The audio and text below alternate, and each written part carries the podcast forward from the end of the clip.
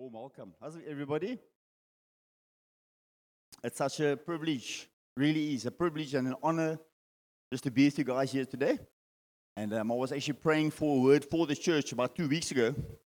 And, um, you know, it says in, in Jeremiah 33, verse 3 Call to me, and I'll show you great and unsearchable things you have not known. And so when, when it comes to going to some church, I want to really ask the Lord for a word, and I want Him to show me something that I don't have a clue about, but He knows, and what He knows you need and what I need. And uh, as I prayed that, I felt the Lord speak to me about Joseph in the book of Genesis and the life of Joseph. And I began to think of Joseph a bit and, uh, and how the Lord had saved Joseph out of a time of slavery and how he put him into a position where he could help others that were there was a famine in the land. And I just there's a couple of similarities in Joseph's story that, that apply in our lives as well. Um, there's four things that I want to just speak about briefly that we see in Joseph's life and in his story that's actually that impacts us as well, and that's in our lives as well, and that we can take out of it. But not only in our lives that know Jesus, but even those that do not know Jesus. So I'm just grateful what you said about you know, as we get impacted, we need to also impact others. Um, so the title is Food for the Famine. Food for the Famine. And I want to say that there is a famine in the world. Back then, it was a, um, it was a, a famine where there was no food, but in the world that we live in today, where there's a depraved world and there's a world that doesn't know Jesus, there's a spiritual famine. A people that um, are hungry and thirsty actually for Jesus. A lot of them don't know that they're actually thirsty and hungry for Jesus. They need to be told. You know, it says in Ephesians 5:18 that um, do not be do not be drunk on much wine, which leads to debauchery, but be filled with my spirit. And in the world today, there are many people that are filling themselves with all sorts of things except the Holy Spirit. So, you know, whether it's drug addiction, I come from drug addiction, or whether it's pornography, um, whatever it might be, for some people it's gossiping, it's slandering, but they're filling themselves with all sorts of stuff. And Jesus, He's the answer, you know? So I just want to speak just a little bit about that. Now, there is a famine. First of all, there is a famine in the world. And I, I think as we look at these points in Joseph's life and how the Lord raised him up to be in the position to help others that are in a famine, I think what's going to happen is the Lord's going to just increase our faith a little bit. Increase our faith, give us a desire actually to see the lost come in, and just give us a stronger conviction to preach the gospel, actually. Just like that, that I forget your name, the lady that testified just now, but just how a single word can change someone's life. It says in the Bible that there's power of life and death in the tongue. And that in the book of James, that just your tongue can start a, it's like a little spark that can start a huge fire and burn down a whole forest. It can create such destruction, but it can actually build up people if we are willing to be there and, and, and in that position to do that. Amen? Cool. So just a little bit about Joseph. Um, first of all, the father of our faith, um, who is Abram. Abram is the one that God said, He's my friend.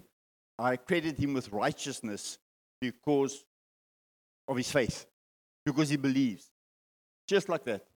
You know, just the, the ease of, of um, receiving salvation, the ease of receiving Jesus is that we believe him.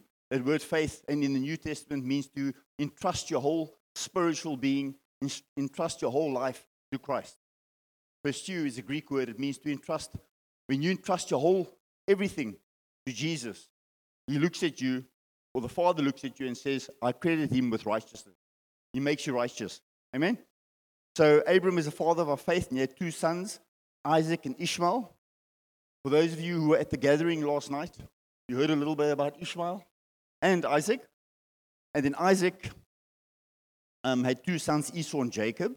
And then Jacob, who became Israel, had 12 sons, and they became the 12 tribes of Israel.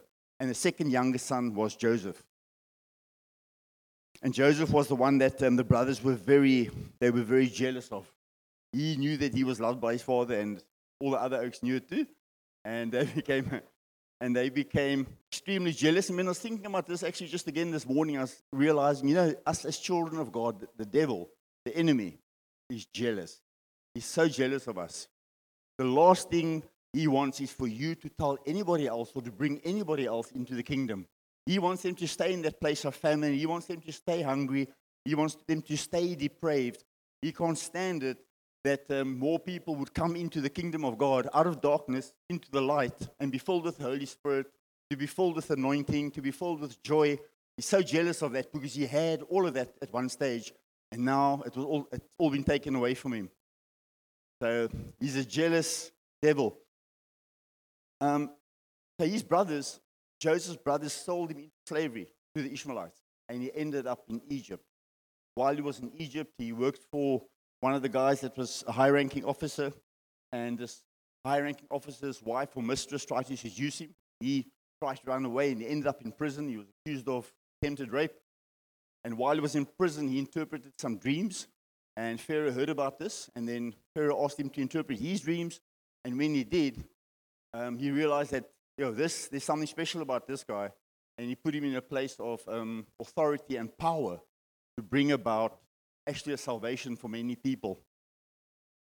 So that's basically his story. And then, yeah, because of God's influence and favor, because of his relationship and his closeness with God, God put him in that place. And uh, at the end, at the end, this is my, actually my opening verse, Genesis 50, verse 20. At the end, when his brothers came to him, and uh, they didn't recognize him at first, but he said to them eventually in Genesis chapter 50, 20, and this is what we actually say to, to the enemy sometimes, to the devil, after we allow the Lord to do a work in our lives and to transform us and to bring us to a place of preaching the gospel and reaching out to the lost. We say, You intended to hurt me, or you intended to harm me, but God intended it for the good, for what is now being accomplished, the saving of many lives. Amen? So that's my opening scripture. And then, so this is, yeah, Joseph that I felt I needed to just speak to the church about. And that in every one of us, there's a Joseph with a similar story. In each and every one of us. And I think the Lord wants to highlight just a few points now after I have a sip of water. There's a bit of a dry famine there. Hmm. you know, and I think if you look at these points, it's that God had a plan for Joseph. Four points that Joseph was sold into slavery, Joseph was rescued out of slavery, and Joseph was put in a position of power and authority to become a rescuer of people. Now, I just want to say that as we look at these, really trusting that the Lord's going to um, just encourage us to you know, preach the gospel, basically. You know, to speak to people about Jesus, to tell people that there is actually one that can deal with the famine in their lives, with the emptiness and the brokenness in their lives. Point him to the one that can really feed them. Think it's in John 6:35 where Jesus says, "I am the bread of life. Whoever eats of me, whoever comes to me, will not hunger or thirst." So many things in the world and even as Christians, sometimes there are things that we're filling ourselves with. I find myself sometimes having to just delete YouTube from my phone because I just go over and over these little clips, these videos, and I'm trying to fill that emptiness when, when the Lord is saying, No, no, come. I want to fill you. I want to fill you. I'm the true bread that comes from heaven. Amen? The bread of life. Um, yes, so God had a plan for Joseph. God's got a plan for all people. He wants everyone to be saved each and every person. You know, sometimes in our Christian walks, we can become very selfish. And it can be, I'm saved now, I'm rescued, and I'm paying my tithes, and I'm getting a return, and I know how everything works in the church now, and I'm doing very well.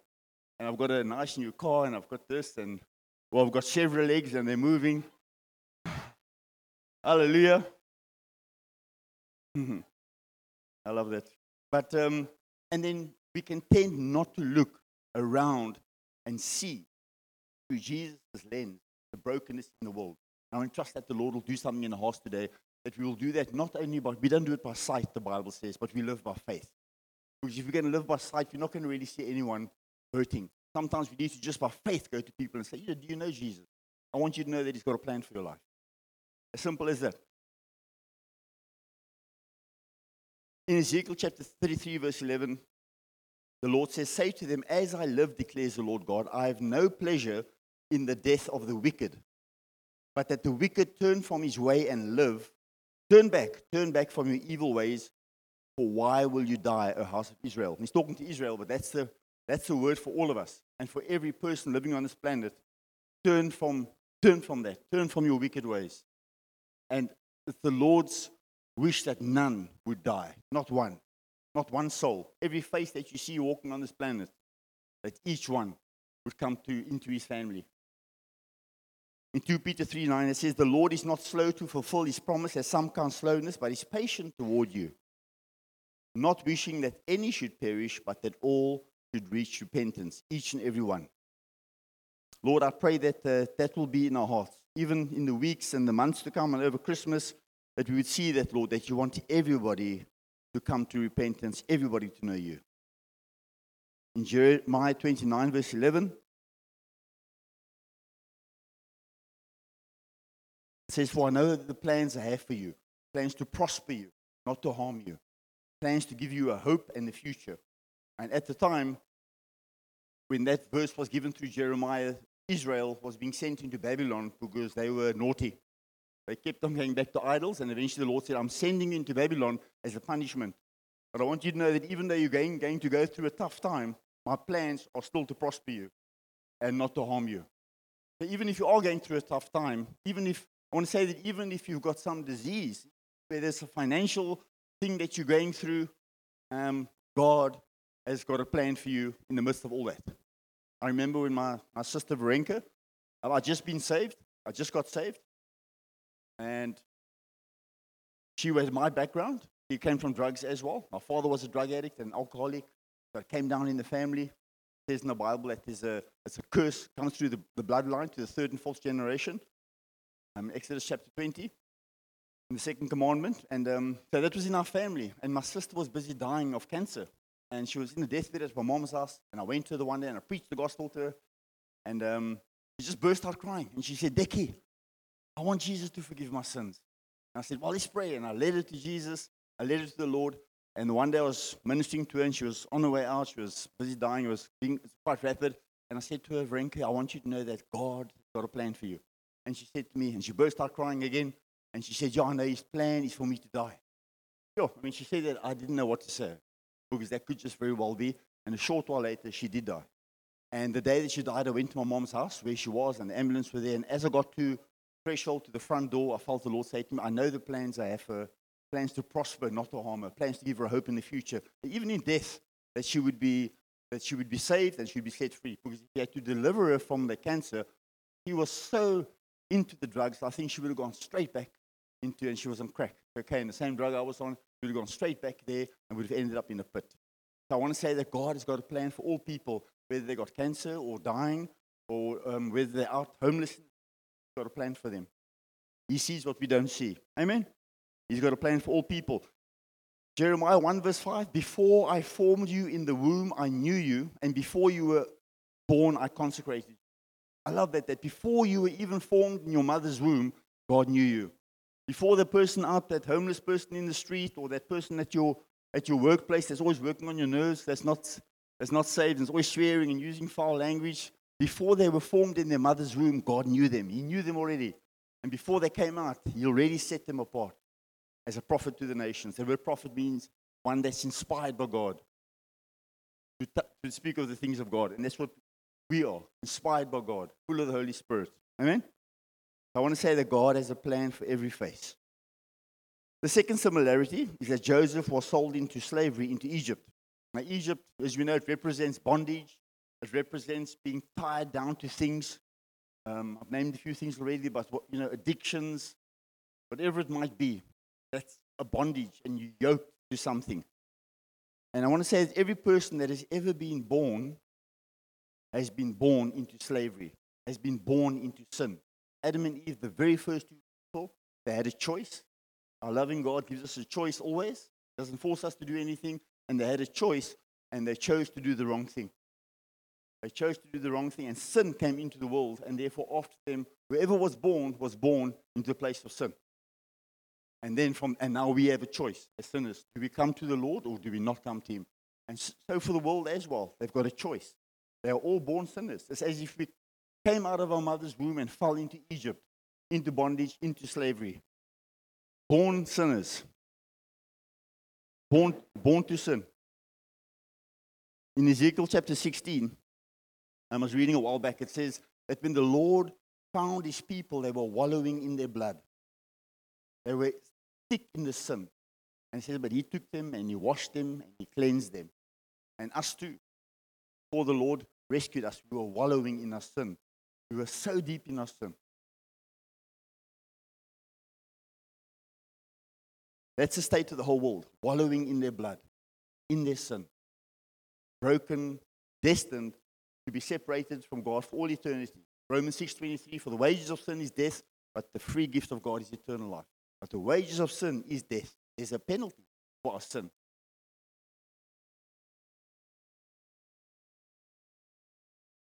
Psalm 51 verse 5 David says, King David, surely I was sinful at birth, sinful from the time my mother conceived me.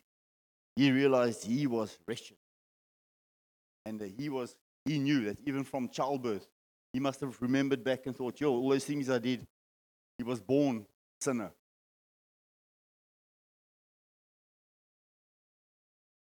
I remember as a just to share my testimony a little bit as a young man. I think back, uh, I was from childbirth, I was a sinner. I came out screaming and shouting. But I remember six years old, I was at school, and um, they called my mother to come to the school. Mother was in the early 20s, came to school, and there was on the school chair outside the principal's office, tied up in rope. And I was quite a rebellious child and sinning from an early age, stealing. And at, by the time I was 15, I was kicked out of eight schools and three boarding schools. At 10 years old, I started smoking drugs. I started smoking weed. At 12 years old, I started smoking um, Mandrax, methaqualone. Um, 15, I was in a police house for the first time for attempted car theft and then for motorcycle theft. I got seven cuts with a light cane. Back in the day, they could still give you corporal punishment. And um, went to army, came out of the army, broke into houses. I went onto heavier drugs again. I landed up in prison when I was 20 years old. I did seven months um, for rob- uh, not for robbery, for housebreaking and theft. Um, I came out, met with my old friends again, back into prison with a nine and a half year sentence for robbery with grievous bodily harm and very, it was very bad stuff. I did, and out of the nine and a half year sentence, I did four and a half years. I went in when I was 22 and I came out when I was 27 years old. So by the time I was 25, I spent about one fifth of my life in prison. I was in a gang in prison. I sold drugs in prison, fighting in prison, broken. Uh, just a, a famine in me, just the emptiness. And um, I came out on, on parole in the year 2000. No, sorry, end of 98. I was on parole for two and a half years, and then I came down to Cape Town. I met my daughter's mom, and short while later she became pregnant. We moved in together. Now, obviously, I wasn't saved. My daughter was born in 2003, and by 2006, you know, I was just so addicted to crack cocaine. I couldn't, every cent I had, just spent on drugs. And my little girl was three years old. I couldn't look after her at all. And my life was just a total mess. And there were times when I was thought of taking my own life, but I'd heard somewhere in the past that, you know, if you, if you take a life, you're going to go to hell. It doesn't say that in the Bible. It does say if you destroy your temple, but it's a different meaning there. But I don't want to preach that, but I was too scared actually. But also, I had a little girl, and I was so desperate, and I had no one to help me. I remember going to psychologists growing up. My parents took me to psycholo- psychologists. I remember a whole team sitting behind a glass panel watching me as one was asking me questions. And I remember as a small boy, I was 10 years old, 10 or 11, just before I went to my first boarding school. And one of the questions that the psychologist asked me is, What do you like doing with your dad? And I said, No, well, I like playing chess with him. And I just burst out crying. And thinking back now, I think, you know what? I just wanted my father actually to love me. I just wanted to spend time with my father, and I never had anyone um, who could do that with me. And my father used to abuse me and hit me, and I used to see I used to hate me at times. And so this, this was the situation. And so here I am now. It was at the, 2006, at the age of 35. I'm in this drug house, living in a drug house in Brooklyn. And um, like I said, my daughter's three years old. I could do nothing for her, and it's killing me. And and I'll tell you, I just wanted a normal life. I wanted to be able to go do shopping on Saturday and you know push a trolley around, get some groceries, maybe have a nice little car, stuff like that. But I just couldn't have a normal life. And I remember I'd been doing drugs the whole night, uh, smoking crack, and then for the rest of the morning, I wanted to come down. I took a lot of sleeping tablets, and I was up and then I was down, and then sideways. And it's just totally messed up. Eh? I was just so broken. And I said, God, if you're real, that was my cry. That I said, God, if you're real, will you please help me? Um, the next day, two guys uh, well, actually a, guy and a girl that came to me and they took me to a Christian rehab. And um, when I went to this rehab, um, there was a guy that prayed for me. He was ex Mexican mafia from California prisons. And when you're in those prisons and if you're part of the Mexican mafia, you have to kill someone to become part of the gang. And this is, is this guy's background. And he had his bandana on full of tattoos. And um, he prayed for me. And I remember after he prayed for me, I felt such a peace. I felt like, sure, there's some power going on. I knew everything was going to be okay. And I went into this Christian men's home and I stayed there for one year. And the Lord filled me with the Holy Spirit. I began to read the Bible and be, began to make so much sense to me. As I was reading it, I was like, Phew. I was like getting a high on this stuff. It's like good stuff. And I think the Lord had to do that because I was so used to a natural, a natural high, crack cocaine. It makes you so high. But the Lord had to come and do something and give me a high for, you know, a high for the most high. Just uh, yeah. So I was in this home and the Lord changed my life. And uh, so, uh, yeah, praise God. And so he, he helped me. And uh, so in that way, that, that's the third point that Joseph was saved out of slavery. So the Lord there, he saved me out of slavery. You know, it says in Joel 2.32, it shall come to pass. I think it was mentioned earlier, was it? Yeah. It shall come to pass that everybody who calls upon the name of the Lord shall be saved. And I was in a drug house and I called upon his name and he saved me. He heard my cry. You know, my cry came to his temple, it came to his ears, and he heard me, reached down, and he actually he delivered me. And that's a that's a cry that people need to make that we meet in the street. People that are lost, people where there's a famine in the world. I had a famine for many years, emptiness for many years, and a hunger, and only the Lord could come and fill that. But I want to say that afterwards in that men's home, I left. And uh, I mean, I was saved. The Lord saved me, saved me into his kingdom. But I left the men's home and I left that church and I got unplugged from that church. I got disconnected. And the Holy Spirit, I grieved the Holy Spirit by going to sin again, sexually and with drugs again, and then just drugs again, back on crack. And at the same time, I heard of this church, Josh Gen, in uh, Sunningdale. And I went through to Josh Gen, and I saw the people there a bit weird. And uh, but I also, you know, saw that they were they were genuine because some people came to prophesy and they prophesied about things you know when I was a little boy. I'm like, wow, peace, okay, Lord's in this place. but I stayed there and for the next five years I struggled with drugs. You know, it says in the Bible that if the Holy Spirit's in you and he leaves, that demon that was, he comes back. And if it's empty, if it's swept clean, the Holy Spirit's not there anymore, he gets seven more, and the state that person is worse. And I just went into such a spiral down. I've sold my little motorbike and pawned it many times. I was in a drug house many times, and from the drug house, I'd go to church on Sunday morning and just totally messed up. And then one day in 2013, um, I was in my mother's garage, and I was thinking to myself, I've been, I've been in this church five years, and I've just in this circle of addiction again. And I thought to myself, when's this pull going to come again, where I know that I'm going to just sell everything, nothing I can do, strong. I just need to fill that hole. And in that moment, I felt the Lord just take that addiction right out of me. Boom, gone. So from the age of 10 right up until 40, 2013, um, he just took it away. I never did drugs again. He delivered me in an instant. Thank you, Jesus.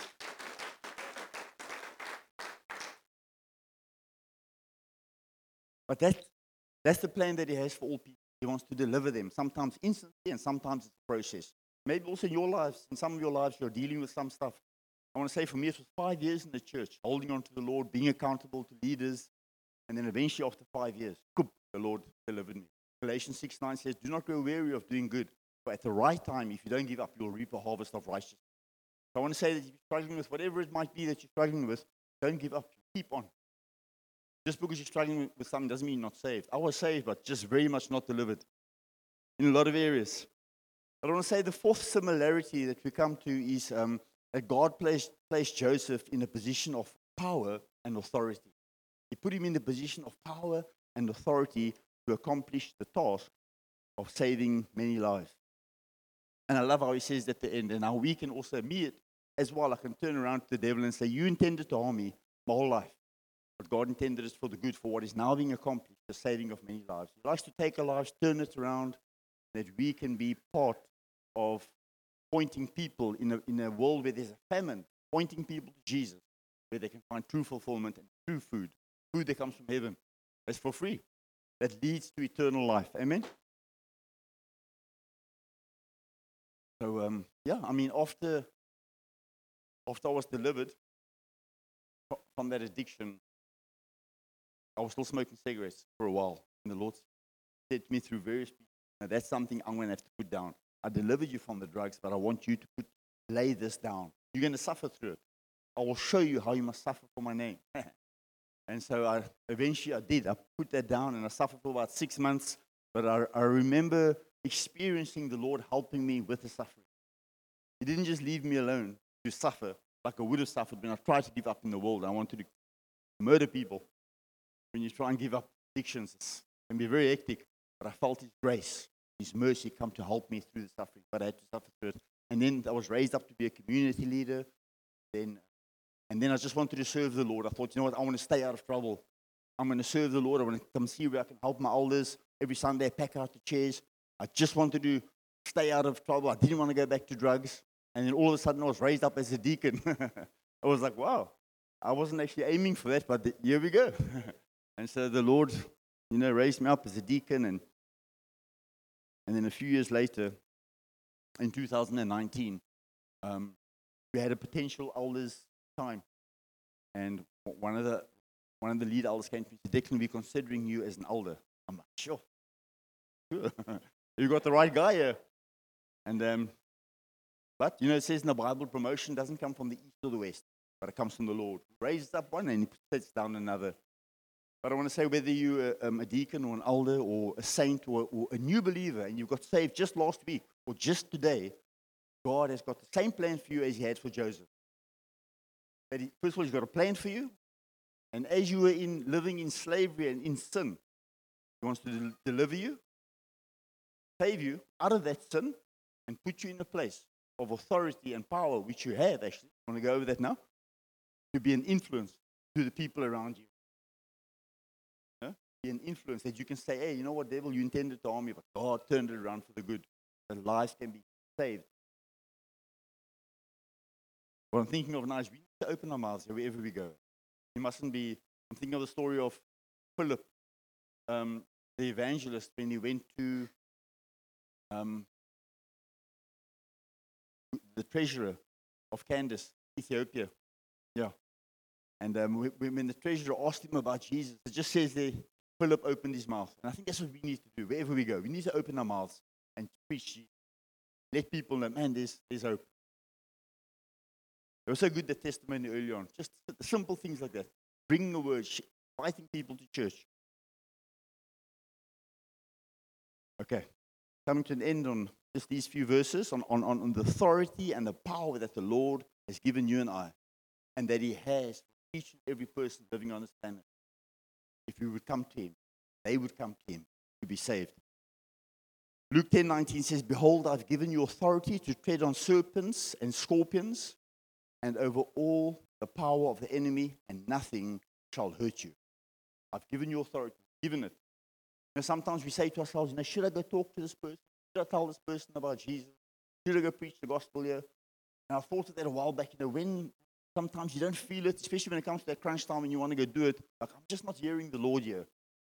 But the Lord spoke 2,000 years ago and He said, Go and preach the gospel to all creation. He already spoke. So we can't actually come with the excuse of, Am I feeling it? No, we don't live by feeling. The word says, Go and preach the gospel to all creation in, in Mark and make disciples. He's already spoken. Go do it. I think He already spoke through Joseph, raising up somebody for a time of famine. We are in a big time of famine in this world. Ephesians 1:13, you were sealed with the Holy Spirit when you heard the gospel and believed. You know, when we heard the gospel of Jesus Christ and we believed, that word believed again means to entrust your whole soul to Jesus Christ.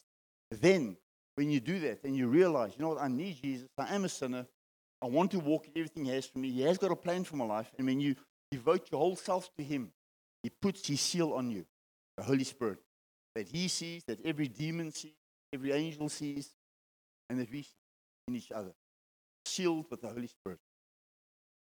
And then Acts chapter 1, verse 8, you will receive power when the Holy Spirit comes upon you, and you'll be my witnesses in Jerusalem and Judea and Samaria and to the ends of the, of the you will receive power. You will receive power. I actually want to pray for us just now. You know, in Acts 4:28, it says, Lord, consider the, the, the disciples in the book of Acts coming to a, to a close now. Um, the disciples in the book of Acts, they were preaching the gospel, great things were happening up until verse 4, and then they were arrested, and the enemy came in and tried to, you know, shut them down in a sense. And their prayer was, Oh Lord, look upon their threats. And I think for us to look upon the devil's threats, he likes to come and intimidate us when it comes to preaching the gospel, reaching people. Lord, consider their threats and grant to your servants to continue to speak your word with all boldness. Oh. Um, as you grant your servants to continue to speak your word with all boldness while you stretch out your hand to heal.